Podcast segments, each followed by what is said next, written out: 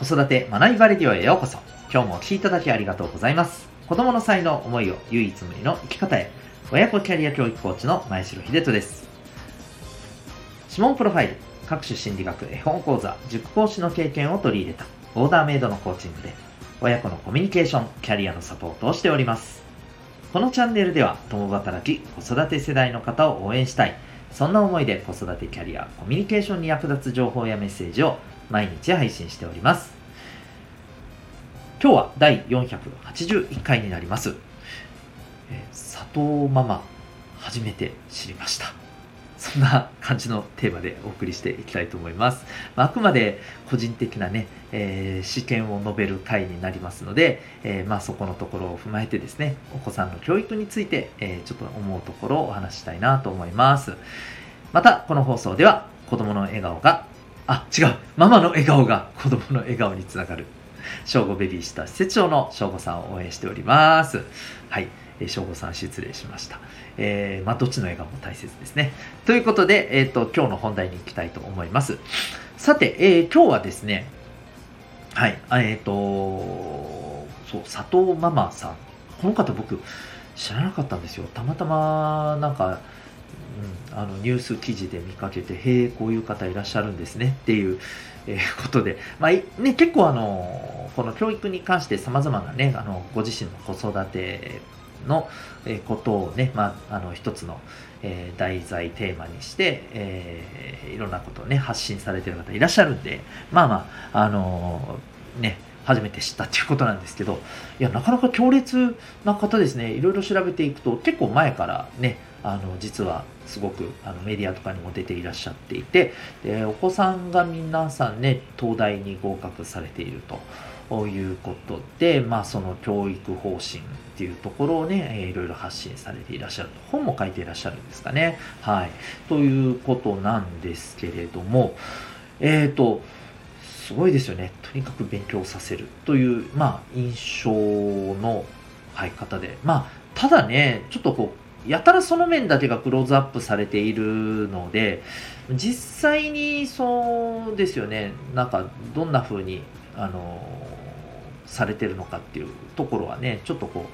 う、やっぱりそれだけだと、なんかすごくそこだけがセンセーショナルにね、あの、クローズアップされてる感じがするので、なんとも言えないところありますけど。まあ、そこだけ見ると、とにかく勉強させるって、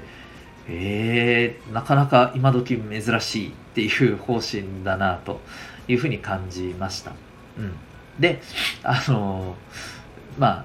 結構ね、えー、アンチテーゼ的なね、えー、意見や感覚を持たれる方が、まあ、おそらく多いだろうなと、特に今の時代だとですね、えー、そんな風に感じます。で、あの、まあ、この報道、この報道というか、この方とこの方が発信している内容をいくつか、まあ、拝見しまして、で、それに対する周りの声とかね、えー、そういったところも、まあ、ある程度見て思うところなんですけど、えっ、ー、とね、まあ、結論、この子育て、ね、この方のこのお子さんの子育てが、まあ、いいか悪いかなんてぶっちゃけわかんないんですよ。合うか合わないかの問題だなっていうところになっちゃうんですけどね。うん。で、まあ、ただ一つ、二つかな、言えることがあるなと思ってましてね。えー、一つはですね、まあ、お子さんがどう、お子さんとの関係性ってどうなんだろうなというふうに思うんですよ。その方針ね、お母様の方針をお子さんが、まあ、どう感じて、どう受け止めて、えー、やってるかっていうところがまず一つ大事なんじゃないかと思うんですよね。うんまあ、そこで、えー、お子さんもね、まあそうだということで、あの、もちろんね、これは一方的にお母さんから言われた世界観だけが、えー、この世の全てだって思うのではなくですね、うん、ご自身でいろいろなあのものを見ながらですね、まあ、その上で、いや、自分はそこですって、あのいうふうにやってるんだったら、いいと思いますしね。うん。はい。きっかけ作りをね、あの、お母さんがされているというだけの話であって、最終的にね、まあ自分で選んでるっていうことであれば、まあそれはそれで、あの、ありなのかなと思います。うん。で、まあ、もう一つはですね、えっ、ー、と、まあ、ちょっとだけ気になることは何かというと、うん、まあ、その、これは、この佐藤ママさんがそう考えてるかどうかは分かりませんけれども、実際にね。えーまあ、東大のこのね、あの、最も難易度が高いこの学科に入れれば、もうあとは、あの、ね、その先はバラ色が待っている、極端な話言うとですよ。そういうふうにもし考えられているんだとしたら、ちょっとそれは、うん、大丈夫かなっていう気がするんですね。あの当然のことながら、えお子さんの人生はそこから後の方が長いわけで、えー、で、そこがゴールじゃないわけですよ。うん、で、まあ、そこに行ったから必ずその後はもう、あの100%保証されているかっていうと、もう言うまでもなくそうではないわけですよね。うん。なので、まあ、どうだったかなんていうのは、こう、この子育てが正しいかどうかなんていうのは極端な話、この時点でわかんないんですよ。そうもっと後でないとわからない。で、えー、っていうことを考えたときにですね、うん、まあ、そこまで持っていけば OK だというふうにされているとするならば、ちょっと大丈夫なのかなっていう気はします。もちろんですね、あの、成人になってからの、お子さんっていうのは、もうそれは、あの、親元離れるわけですよね、いろんな意味で。っていうことを考えると、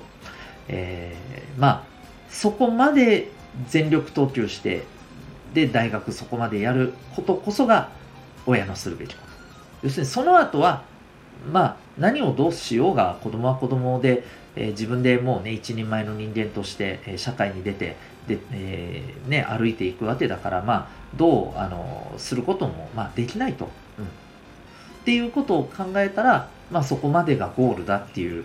あののもあると思うんですけれども、これはその実際に行動する部分っていうところと、まあ、ビジョンとしてどこまでをやっぱり見据えて、えー、環境を作るかっていうところ、ここはね、あの別だと思うんですよね。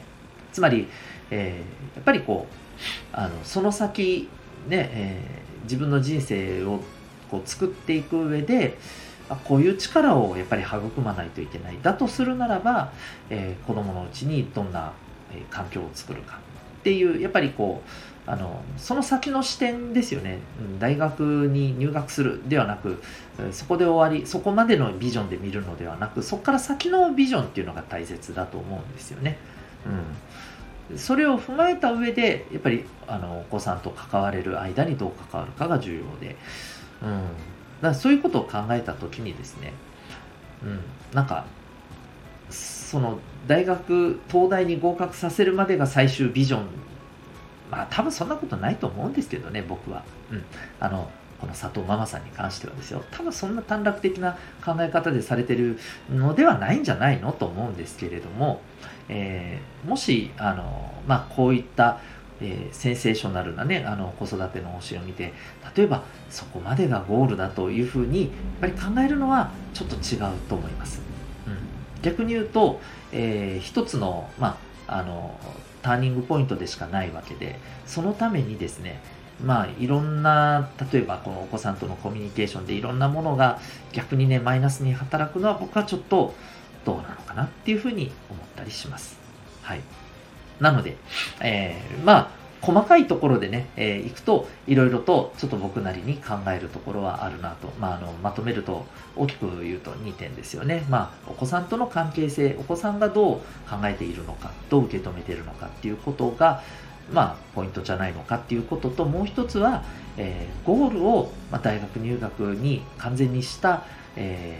ー、完全にそこに向けたですね、まあ、視点で、えお子さんと向き合って環境を作って、えいるのだとすると、ちょっとそれは違うんじゃないかなと思うという話でございます。あの、くれぐれもですね、えー、まあ、絶対そういうことだろうというふうな視点で見てるわけではないので、えー、こういう見方に気をつけた方がいいよという、はい、あの、そんな、えー、風に感じたことのシェアでございました。まあ、皆さんそれぞれね、あの、どう捉えるかっていうのはあると思います。はい。まあ、僕はだいぶ、うん、なるほどね、だいぶ考え方違うねっていうところではありました。まあそういうね、あの、ただ、あの、それが絶対ダメだとは思いません。うん。お子さんにとってこれがベストだと思えば、それはベストなんじゃないかと思います。ということで、えー、はい。答えはまあ結局のところお子さんが、そしてその後のお子さんの人生がまあ持っているというふうにしか言えないかなと思います。ということで今日はですね、えー、あ、こういう方いらっしゃるんですねっていうことで、まあ佐藤ママさんをえ初めて知りました的なお話でございました。最後までお聴きいただきありがとうございました。また次回の放送でお会いいたしましょう。学びようき一日を